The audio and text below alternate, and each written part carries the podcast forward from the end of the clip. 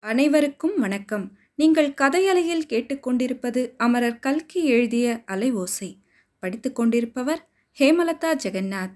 அத்தியாயம் இருபத்தி ஐந்து லலிதாவின் கடிதம். காலை நேரத்தில் அரை மணி நேரம் சடசடவென்று பெய்த மழையினால் கல்கத்தாவின் வீதிகள் சுத்தமாக விளங்கின. ஓரங்களில் வளர்ந்திருந்த செழுமையான மரங்களிலிருந்து மழைத்துளிகள் முத்து முத்தாக சொட்டிக் கொண்டிருந்தன. பட்சிகள் சிறகுகளை அடித்து மழைத்துளிகளை உதறிக் கொண்டிருந்தன. மேல் மாடியின் பலகனி மாடத்தில் உட்கார்ந்து சித்ரா அந்த காட்சியை பார்த்து கொண்டிருந்தாள். அவளுடைய கணவன் அமரநாத் ஆபீஸுக்கு போவதற்காக உடுப்பு தரித்து கொண்டிருந்தான். இன்றைக்கு சீக்கிரம் ஆபீஸிலிருந்து வந்து விடுவீர்களா?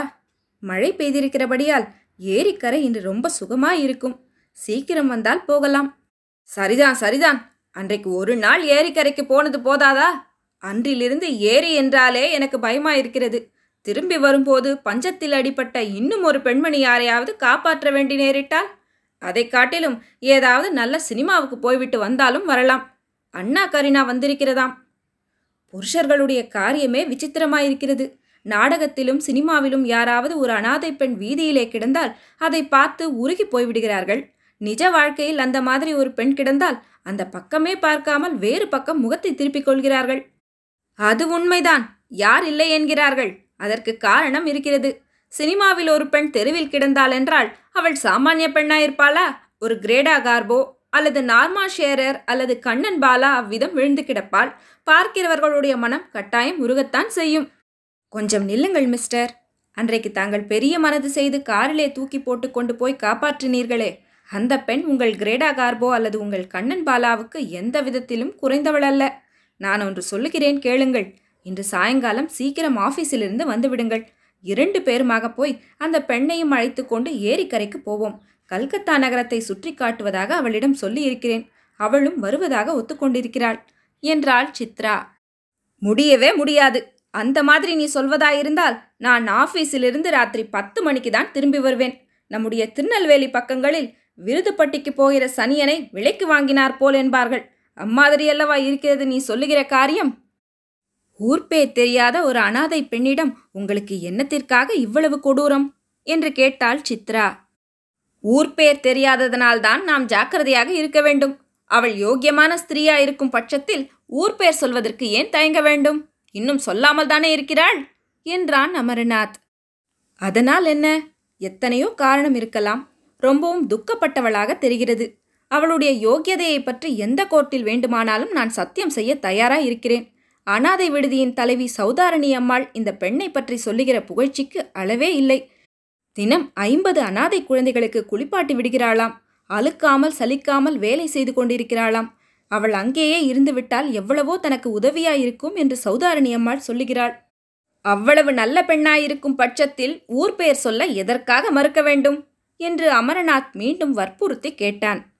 யார் கண்டது? அவளுடைய கணவன் உங்களைப் போன்ற கொடூர குணம் உள்ளவனாய் இருக்கலாம். இவளை அடித்து துரத்தி இருக்கலாம். அதை சொல்லிக்கொள்ள அவள் வெட்கப்படலாம்.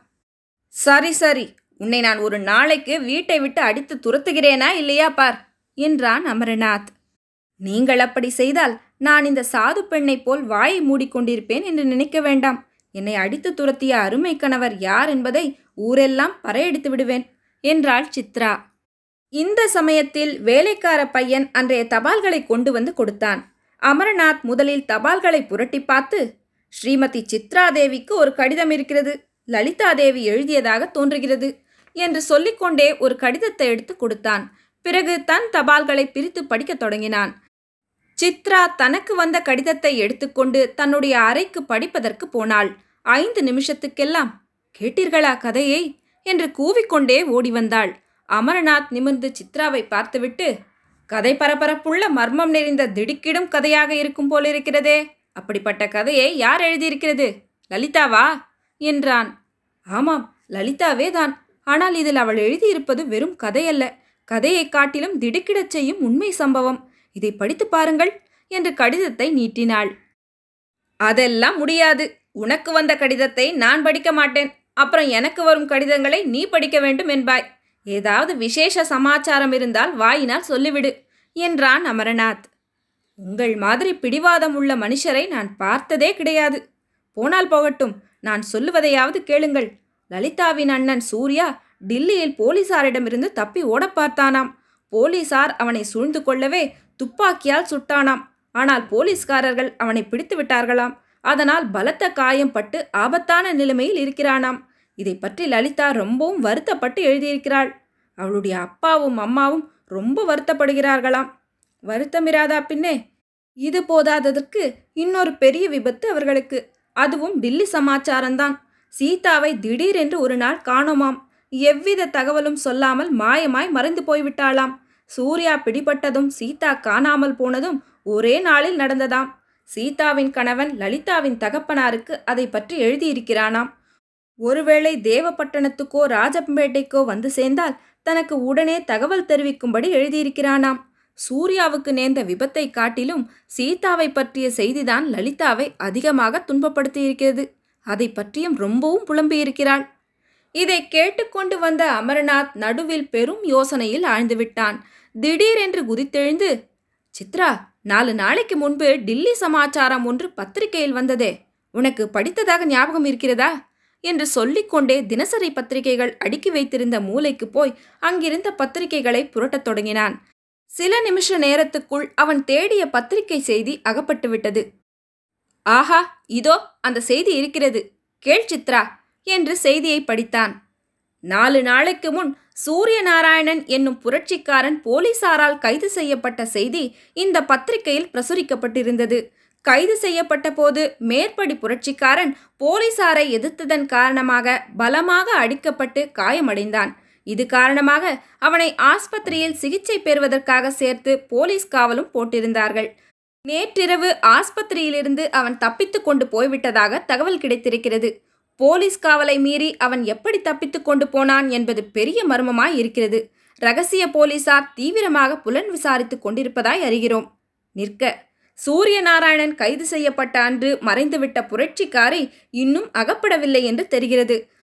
அவள் மிகவும் சாமர்த்தியசாலி என்றும் புதுடில்லியில் இரண்டு பெயர்கள் வைத்துக்கொண்டு வாழ்க்கை நடத்தியதாகவும் பெரிய பெரிய உத்தியோக வர்க்க குழாங்களில் பழகி வந்ததாகவும் தெரிய வருகின்றன. இந்த புரட்சிக்காரியை பற்றியும் ரகசிய போலீசார் புலன் விசாரித்து வருகிறார்களாம். மேற்கண்ட செய்தியை மிக பரபரப்புடன் படித்து முடித்த அமரநாத் இதை பற்றி என்ன நினைக்கிறாய் சித்ரா? சூரிய நாராயணன் என்ற பெயரை பத்திரிகையில் படித்தபோது சூர்யாவின் ஞாபகமே எனக்கு வரவில்லை. ஆனால் இது நம்முடைய சூர்யாவாகத்தான் இருக்க வேண்டும். அவனுடைய சாமர்த்தியத்தை என்னவென்று சொல்லுவது? இத்தனை நாள் அவன் போலீஸுக்கு டிமிக்கி கொடுத்து வந்தது பெரிதல்ல. மறுபடியும் ஆஸ்பத்திரியிலிருந்து போலீஸ் காவலை மீறி தப்பித்துக் கொள்வது என்றால் சாமான்யமா? அதிலும் உடம்பெல்லாம் காயப்பட்டு கிடக்கும் நிலையில் என்ன பேசாமல் நிற்கிறாய் சித்ரா? சூர்யாவின் காரியம் உனக்கு அதிசயமா இல்லையா? என்றான். உங்கள் சூர்யாவின் பெருமை இருக்கட்டும். நான் வேறொரு விஷயத்தை பற்றி யோசித்துக் கொண்டிருக்கிறேன். மாயமாய் மறைந்த சீதாவை பற்றித்தான். சார் தயவு செய்து நான் சொல்வதை கேளுங்கள். இன்றைக்கு ஆஃபீஸுக்கு லீவ் போட்டு விடுங்கள். டெலிஃபோனில் கூப்பிட்டு சொல்லிவிடுங்கள். இரண்டு பேரும் பஞ்சர் நிவாரண விடுதிக்கு போய்விட்டு வரலாம். இப்பொழுதே புறப்பட்டு போக வேண்டும். என்றாள் சித்ரா. பஞ்ச நிவாரண விடுதிக்கு இப்போது என்னத்திற்கு எதற்காக நான் லீவ் எடுக்க வேண்டும்? என்று அமரநாத் கேட்டான். உங்களுக்கு இன்னும் தெரியவில்லையா? அன்றைக்கு நாம் வீதி ஓரத்தில் கிடந்தவளை எடுத்துக்கொண்டு வந்து அனாதை விடுதியில் சேர்த்தோமே அவளை பற்றி ஒரு சந்தேகம் உண்டாகிறது. ஒருவேளை அவள் சீதாவாக இருக்கலாம் என்று சொல்லுகிறாயாக்கும் லட்சணமாகத்தான் இருக்கிறது. டில்லி எங்கே கல்கத்தா எங்கே? அங்கே இருந்து இங்கே எதற்காக அவள் வர வேண்டும்? அவளுடைய கணவன் எழுதியிருப்பது போல தேவப்பட்டணம் அல்லது ராஜம்பேட்டைக்கு போயிருந்தாலும் அர்த்தம் உண்டு என்றான் அமரநாத். ரொம்ப புத்திசாலிதான். சீதா புரட்சிக்காரி என்பதை மறந்துவிட்டு பேசுகிறீர்கள். ராஜம்பேட்டை அல்லது தேவப்பட்டணத்துக்கு போனால் போலீசாருக்கு நோட்டீஸ் கொடுத்தது போல் ஆகாதா? கல்கத்தா தான் தலைமறைவாய் இருக்க சரியான இடம் என்று வந்திருக்கிறாள். வந்த இடத்தில் பாவம் ஏதோ ஆபத்து நேர்ந்திருக்கிறது. அது இருக்கட்டும். ஏன் சார்? நீங்கள் தான் முன்னவே சீதாவை பார்த்திருக்கிறீர்களே. உங்களுக்கு அவளை அடையாளம் கண்டுபிடித்து சொல்ல முடியுமே? கல்யாணத்தின் போது ஒரே ஒரு தடவை பார்த்தது தானே அதுவும் பத்து வருஷத்துக்கு முன்னால். எப்படி ஞாபகம் இருக்கும்? மேலும் அன்று ராத்திரி காரில் தூக்கி போட்டு கொண்டு வந்தபோது அவள் முகத்தையே நான் பார்க்கவில்லை. இருட்டாகவும் இருந்தது. எப்படி அடையாளம் சொல்லுவது? இப்போது வந்து நன்றாய் பாருங்கள். பார்த்து அந்த பெண் சீதாதானா என்று கண்டுபிடித்து சொல்லுங்கள். எனக்கு என்ன அதை பற்றி கவலை? சீதாவா இருந்தால் என்ன? யாரா இருந்தால் என்ன? நீயே கேட்டு தெரிந்து கொள். உன்னை அனாதை விடுதியில் கொண்டு போய் விட்டுவிட்டு நான் ஆபீஸுக்கு போய் சேர்கிறேன் என்றான் அமரநாத். இரண்டு பேரும் காரில் ஏறிக்கொண்டு அனாதை விடுதிக்கு சென்றார்கள். அமர்நாத் சொன்னபடியே சித்ராவை அங்கே இறக்கி விட்டுவிட்டு தான் ஆபீஸுக்கு போனான். இருபத்தி ஐந்தாம் அத்தியாயம் முடிவுற்றது. நன்றி.